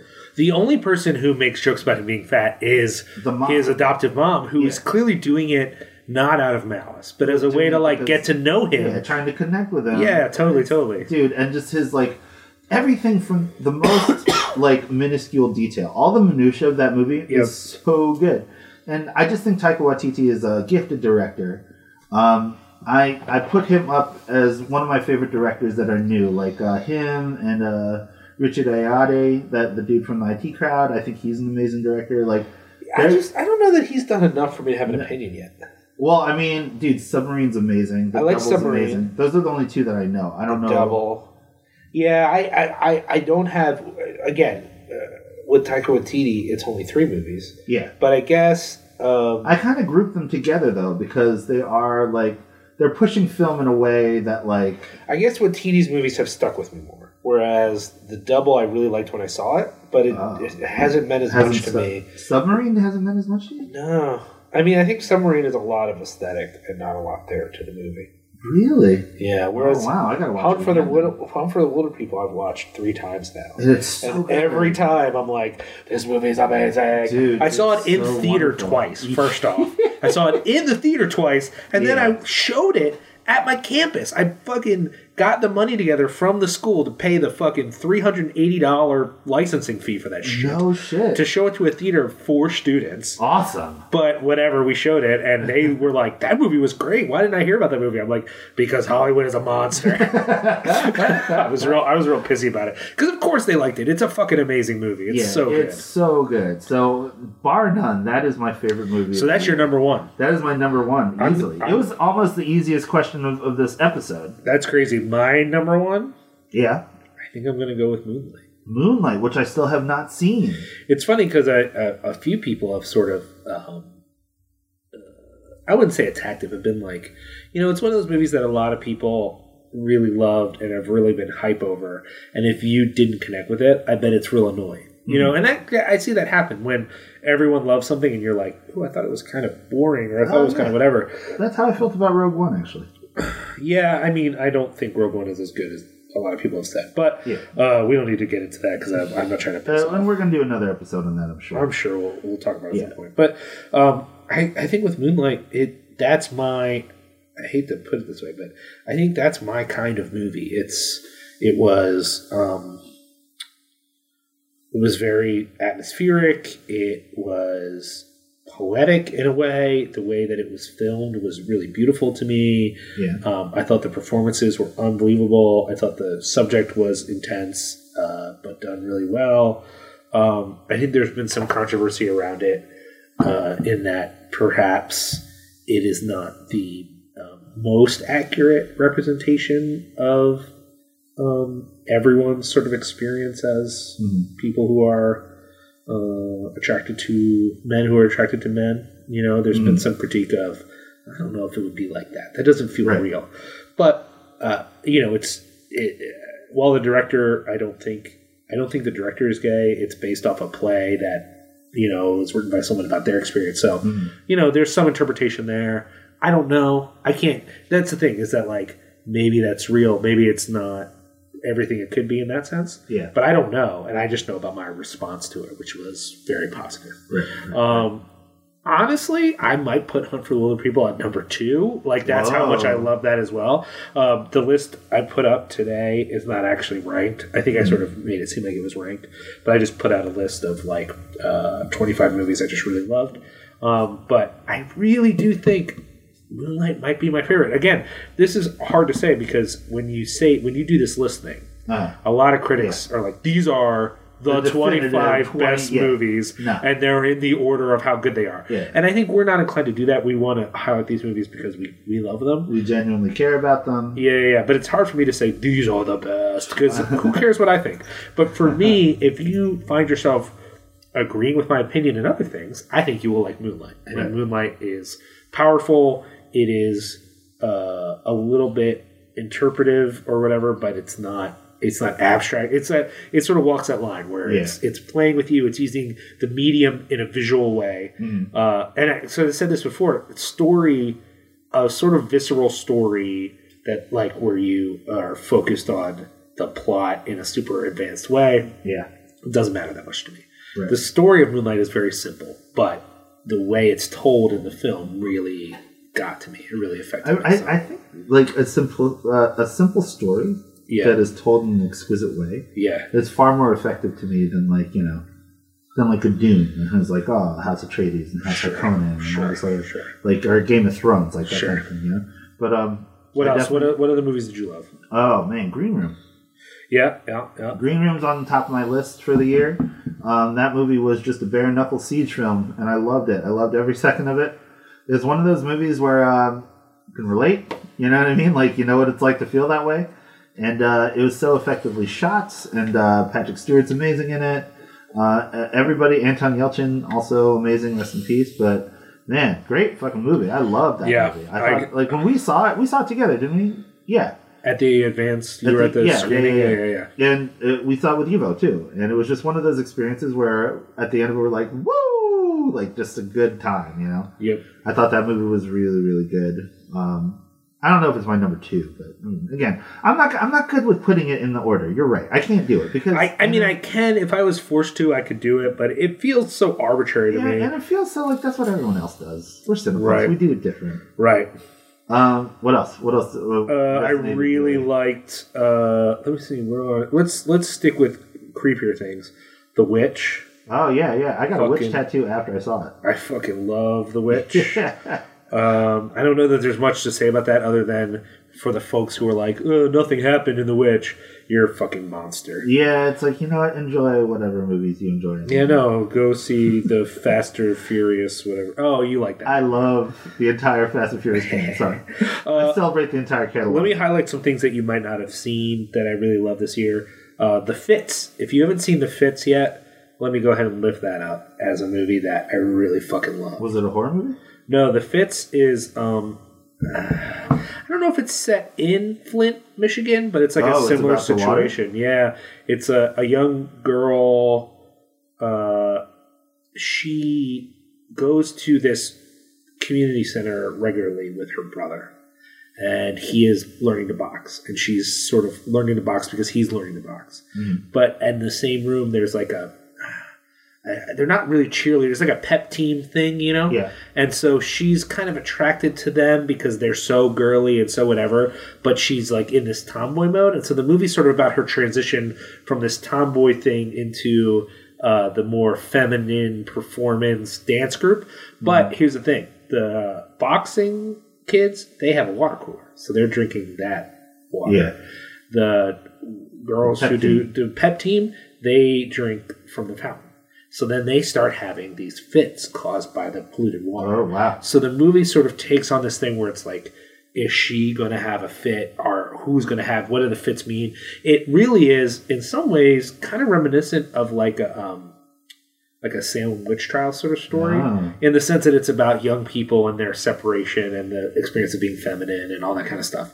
But it's not just about; it's also about poverty. It's about sort of black beauty and, and, and dignity and yeah. yeah, yeah, yeah. But it's not like political. It's a very personal story, and it's also very visual. It's not like super plot driven, which I is like I said something that really appeals to me. What about? Is there something else you want to mention? Oh, we'll, yeah. We'll, we'll do the kill- back and forth. Yeah, Marvel was killing it this year. Dude, Captain America: Civil War came out this year. Um, Doctor Strange came out this year. Both those movies I thought were really fun. Uh, Yeah. I Yeah. enjoyed them both very much. Yeah. Yeah, not so much for you. no, what's weird is um, I like Doctor. I actually don't think Doctor Strange was that great. I liked it, but I wasn't like that impressed by it. When Civil War came out, I was fucking blown away. I was like, "Oh, Civil War."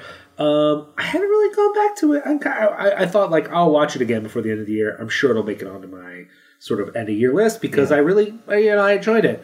But uh, with some space away, I just didn't care about it. Again, Right. not like I can't wait to rewatch Hunt for the Little People. I've already watched it three times. Yeah. I can't wait to rewatch like The Nice Guys. So that is like your barometer for whether or not you love a movie. It's rewatch value. I think so. I mean, in the sense that uh, if Does, I does Susan ever get on you for watching movies over and over again? I never do. That's the thing. Oh, I, I, watch I, movies over and over. Again. I Like, only. so- I well, here's the thing. We don't watch enough movies. right. We watch Who a, does? we watch a lot of TV. Uh, and so um, when we do go to watch a movie, it's very rare that I rewatch something. right. But when I do rewatch something, it's something I really loved. Fair. And so to me, like I could put Captain America on Civil War on when you leave today Right. when I'm cleaning up down here. I could put it on, and that's fine. But it, I just don't really care about it. I don't know. We'll see. Maybe maybe I if I awesome. maybe if I loved it. re maybe if I rewatch it, I'll care about it. It's just like I said, my list came from. Let me think about some of the movies that like I thought about. Like I watched Right. them, I thought about them. I thought I would watch that in the movie theater again. Whatever, whatever. Um, I, I honestly, I, I, it's not that I don't think Civil War is in its own way great. I wonder if I'm just sort of tired of superhero movies, which is that- fair. Which is fair. I don't know. That, that might be part of it. I don't know. It's it's it's a movie that I liked, but I didn't like. You didn't love, and you didn't like Doctor Strange. You know, Doctor Strange had some really good elements, but uh, yeah, I left. I was kind of like, well, that was well, it's fine. It's good. Uh, Yeah. it's, it's whatever. Other than the whitewashing of, in it and all like the weird, you know, that stuff, like I thought it was a fun movie. I had a good time with it.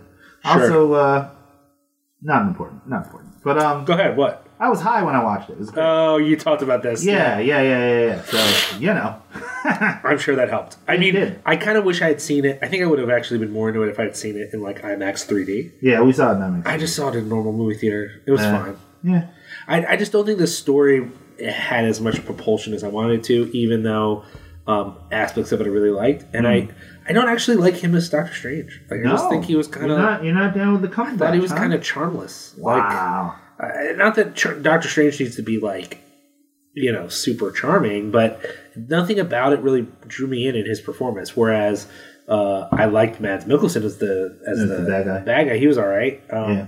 I liked uh, oh the other wizard. What is that? Oh, ah, shit. I don't know. It's like one of those movies, like a carb, like it's delicious at the time, but then not really much substance to it. I think Civil War. I it, it, it should get more respect for me because the airport fight scene is one It's of the best. so amazing. It's one of the best things that they've been able to do in these movies, and I and I dude, wonder the whole 100%. giant man thing was so awesome. I just, I just, I there were so many other movies. I'm just looking at like the list I wrote down, and you know what? There aren't that many bigger Hollywood movies on my list, and that's not because like, oh, I don't like those kind of movies. For this, whatever this year, none of those really connected with me. I, Yeah. I mean, I guess even though it didn't do well financially, Nice Guys is not a, actually a small movie, but it still was not like a big bombastic. I went and saw all those movies. I, I didn't skip any big movies. I didn't right, skip right. any superhero movies this year. I went and saw those movies, but none of them like did I leave being like that was the best fucking thing. You know, it's funny. Most of the response that I had from a lot of the big, big budget movies of this year have really bummed me out. yeah, like Batman versus Superman is Batman versus Superman Sorry, fucking I- bummed me big, out. big, big apologies to Matt McCracken. He's on the pro Batman versus Superman thing, and like that's cool for you, bro. Like I'm glad you feel that way. Star Trek that Beyond was was, a of another shit. movie that fucked me up. Like, I I actually had fun with Star Trek Beyond, but I didn't care about it. Like Yeah, it was like, that's the oh, problem. that was all right. And also uh, in, in terms of the big budget releases, Yeah, one of the weird sleeper hits for me was Neighbors Two this year. I haven't gotten to watch it yet, but I hear that. I hear It that it, great. you said that it was pretty good. It's so good. because it's one of those weirdly progressive movies Sure. that has like so there are gay jokes in in the movie, Mm-hmm. but it's not about the joke. Isn't that they're gay? It's like part of the, the writing of the movie. You know what I mean? And like the, it's about a sorority house, right? With uh, Chloe Grace Moretz and her friends trying to have a good time and all that stuff, and it Yeah. just addresses these weird gender issues and all this other stuff in ways that is not pejorative, in, in a way that that like feels inclusive in terms of what the joke is. Do you Which- think that? Do you think it, it's one of your faves this year? Yeah, absolutely, That's cool. Absolutely. That and um, I wanted to like Ghostbusters more. That's another big budget one that kind of fell Yeah, flat for me. You. Yeah. But um, I wasn't so into that one as much. What else? What else is on your list for the year? Oh man, uh, one more time with feeling the uh, Nick Cave movie. I didn't get a chance to see you it. didn't see it. Oh No. my god, I had from Jump Street, from opening credits. It starts with Warren Ellis talking about how difficult it is to talk about what Nick Cave is going through.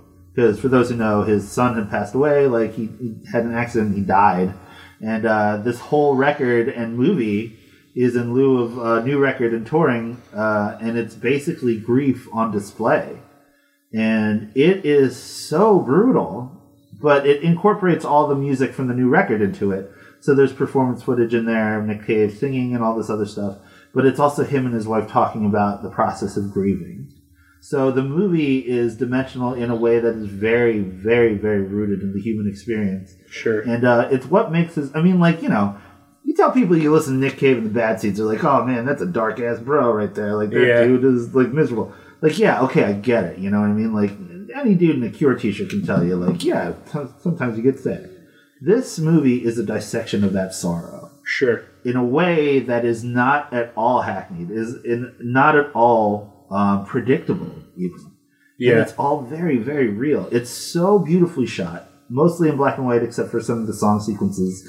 And if you listen to the record, you know Yeah. how world changing the experience was for him, and how um, how watching him and his family, but specifically him, put his life back together through art is amazing. I really want to see it. It's so good, dude. It's- It's, so so good. I, I'm gonna add it to my to try to see. Oh my gosh! What? A, also, it's not for the faint of heart. If you feel a little sad, don't go watch it. Yeah. If you feel Um, really sad and then you watch it, you're gonna end up like really hating everything in life. Another thing on my list that I don't think a lot of people got to see is that movie Little Sister. Oh yeah, yeah. Um, was I did not see it. It's it's really really really good. It's one of those movies that I started watching it thinking it was going to be like a low budget horror movie. Is that what it is? No, I know nothing about it it. has dark elements to it. Yeah. There's definitely like uh, uh, some weird stuff that happens, um, but it is a character. It is a character movie. It is a movie about family. It's a movie about trauma, and Yeah. it's a really charming, well written movie. It has some creepy elements to it, but it's not that. That's not what it is. And I, I loved it. It was one of my favorite. It was one of my big surprises. Like, oh, this is this is here. I'll just watch it. Put it on on like an afternoon, Yeah. and then got really sucked in. Um, Oh wow. a movie I went on my way to go see that if you haven't seen, it, it's I think it might have actually been a 2015 joint, but I didn't get to see it until 2016. A movie called Mustang. No, did not see it. It's um, a, a movie about five sisters uh, in a uh, patriarchal society and sort of the ways that their family kind of wants to crush their spirit. I think it's from Turkey. Uh, I would definitely say that's something to search out. And then another movie I haven't seen on anyone's list uh, at all. It's a movie called Mon Roi. No idea. Uh, Vincent Cassel. Uh, Oh. It's sort of him falling in love with someone and then them falling out of love and the difficulty of their relationship. And it's it's weird because it's about it's from the female character's perspective of her loving him, falling in love with him, and then getting frustrated with him, with his infidelity, with his whatever. But it, it kind of ends on a surprisingly positive note in a way that like uh, if it wasn't written and directed by a woman, I would be like, ooh, is there like a weird misogyny thing going on here? Yeah. But it's more about someone when you're like, oh, I can't live with this person. We're never going to be together again. But some part of me still is like, that guy, you know. And I think, I think if it was, I think the reality is that men make movies like that all the time about the the woman who destroyed their life, who they still kind of love a little bit. Yeah. That's what this movie is, but from a female perspective about a dude. That's like Vincent Cassel's character is just like impulsive like he just does what he wants whatever again it, it, it you know if you're someone who is super worried about something being problematic it might be hard mm. not that he, he doesn't do anything wrong he doesn't abuse her or anything like that it's not like that but he's just not a good dude but the movie's like uh, even when she fully comes to realize she i mean they they kind of get they're going through their final divorce proceedings and all this stuff. But like, even when she realizes that he's not really a good dude, Yeah. there's still a feeling that she still kind of appreciates what they did have. Yeah. And I think if you were someone who is just mad, like that would not be good. You'd be like, well, fuck him. Why should I feel that way? It's like I think it's a it's a very emotionally honest movie in that sense. Right. uh, Um, Demons on my list.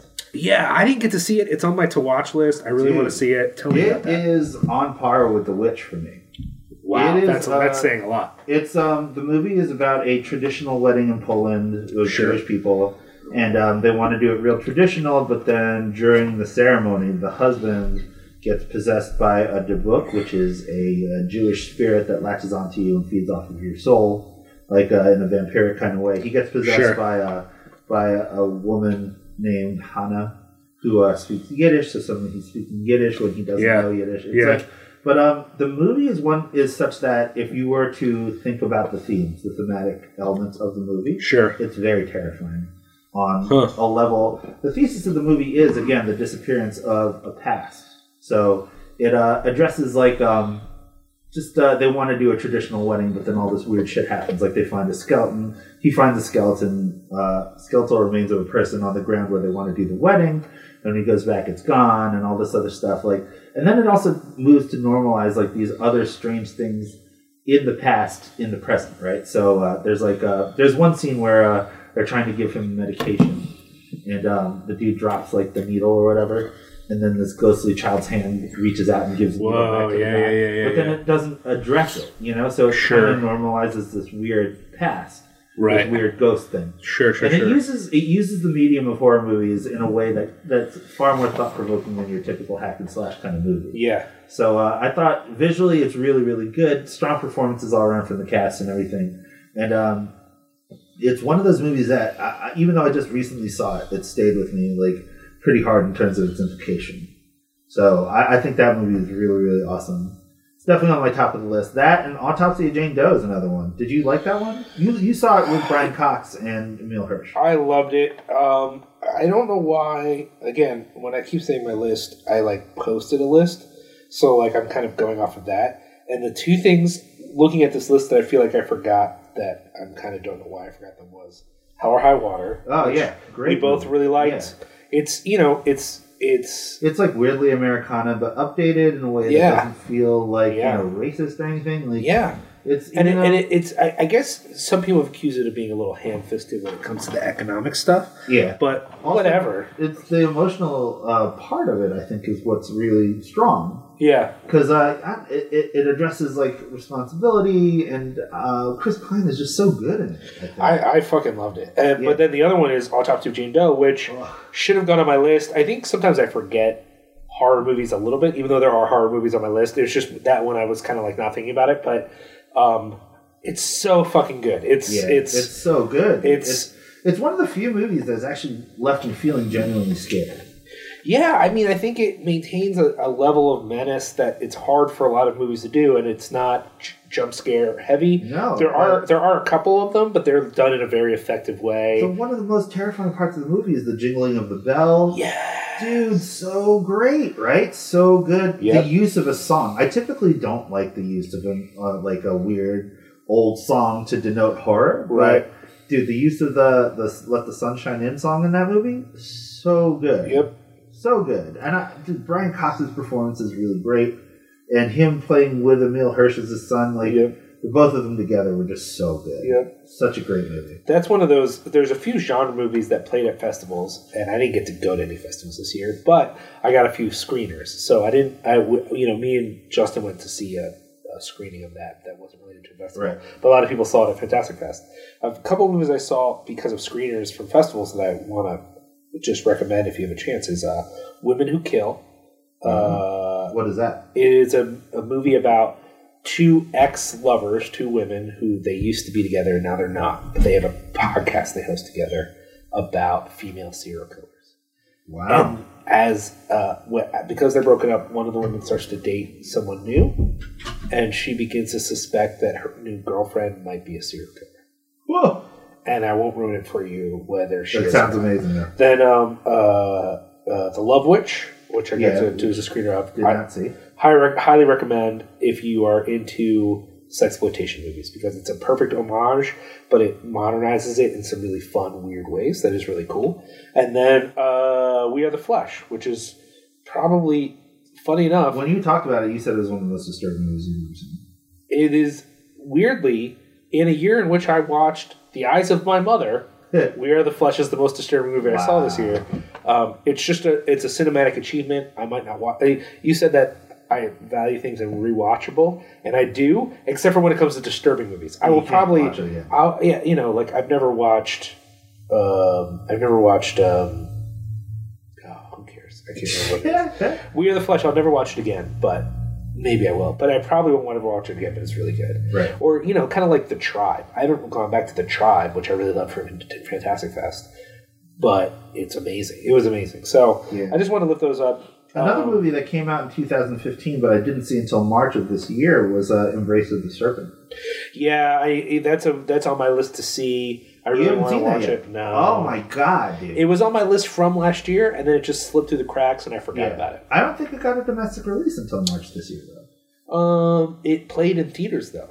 Did it? It did short runs all over the place, and I Oh. kept being like, "Oh, I want to go see it," and then I didn't go Dude, see it's so so good. If you haven't had a chance to see it, it's on Netflix now. Yep.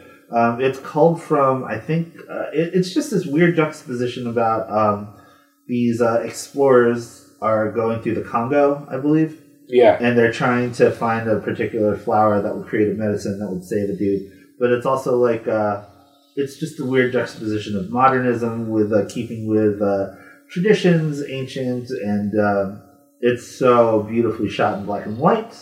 But then the dude, the ending of that movie is just so brilliant. It's such a wonderful, wonderful movie, and um, it's on Netflix now. So if you haven't had a chance to see it, I definitely suggest you taking time to watch it because it's so good, so good. I feel like uh, this is one of those years, and I said this to other people because when I said uh, I, I, I mentioned that Rogue One wouldn't be in my top ten, people were like, Right. "How could it not be in your top 10? And You're I'm like, saying you saw so many good movies. I saw so many fucking good movies this year. So Yeah. I'm saying that to say we could talk all night about. We really could about what we liked this year. Is there anything else you want to highlight though? Because I feel like we could probably wrap it up. I mean, uh, there's some obvious ones. I don't know. Did you see Manchester by the Sea? I did not. That's the one everyone's talking about. They're not wrong. It's good. I really like The Handmaiden as well. Oh, I still haven't seen The Handmaid. that- I thought that was really great. I also didn't see Train to Busan yet. Did you watch that? I did. It's not a top movie for me. It's uh, liked it. I didn't like the end. I thought the Uh. ending. Ugh. It's hard with a horror movie because when you say you don't like the end, that could ruin a movie for you. Right. It didn't ruin the movie for me, but the first forty-five minutes is so strong yeah. that the end is just end is, is a little overly dramatic to me, and, and uh, it's the sort of movie where I posted this on Letterboxd, most people ignore me on Letterboxd. I posted really liked the beginning, but the end was kind of dumb. This dude fucking went at me on Really? Letterboxd, like, like he wasn't mean, but he just was very passionate, and I was Yeah. like, I didn't have the heart to be like, bro, I don't care. like and again, because he wasn't mean. If he had been mean, I might have gotten saucy. He was being very respectful, but he just was strongly disagreeing, and I'm like, the movie didn't draw enough out in me to care enough. Yeah. to argue with you about this. Right. I just don't agree. It's fine. It was fine. Enough. it's like I said, super effective in the beginning.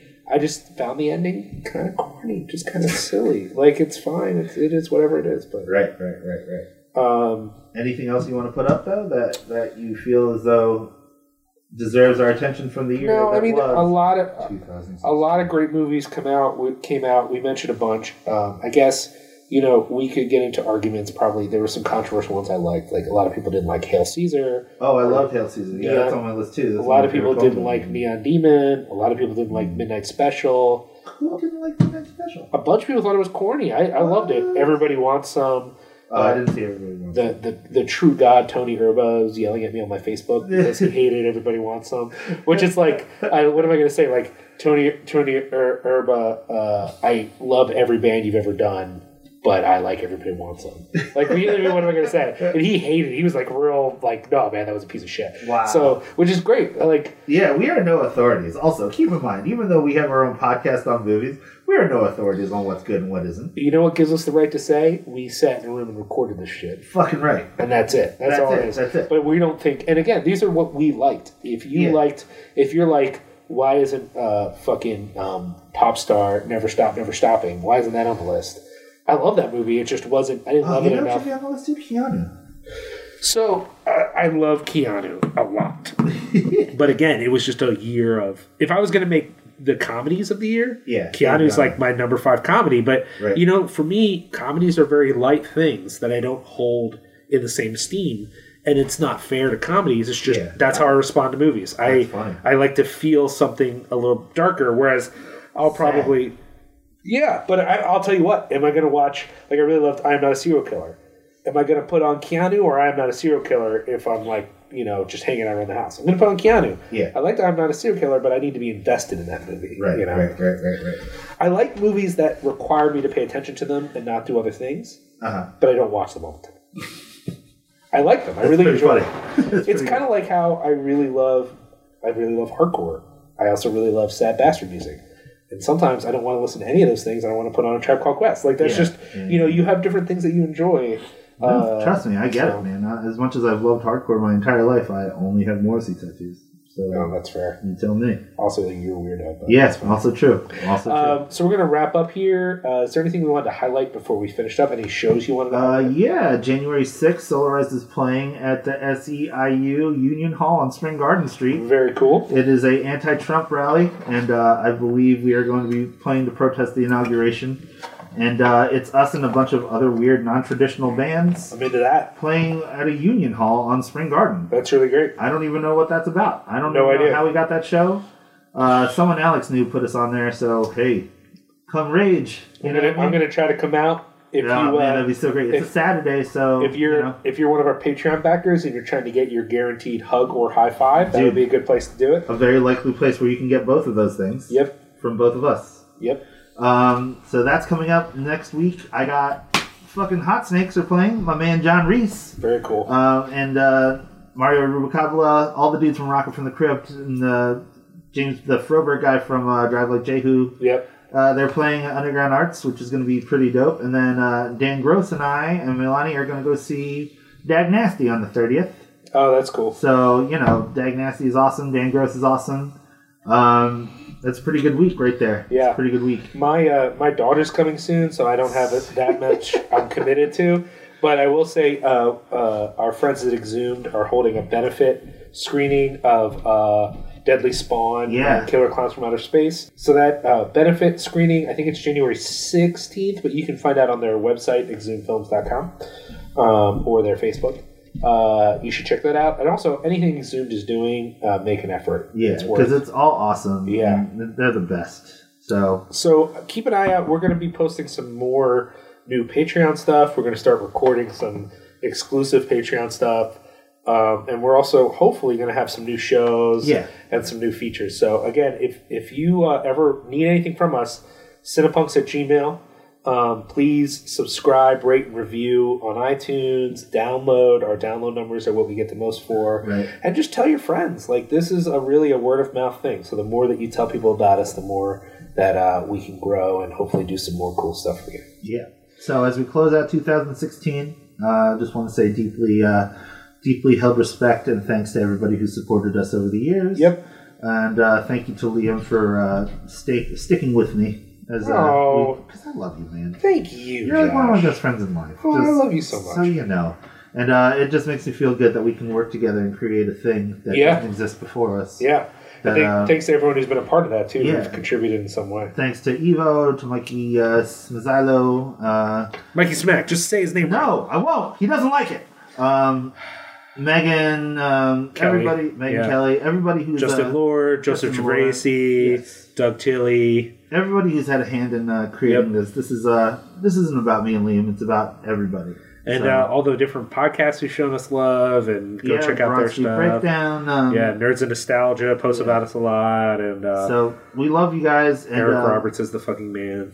dude, and uh, also to my brothers in Solarize, to all my peoples in uh, Cross Keys, Yep. and uh, Only Glory. Yep. Um, you know, I don't know. Hey, everybody, we love you. We love you guys so much. So thank you so much, and uh, we'll talk to you guys again next year. Yep.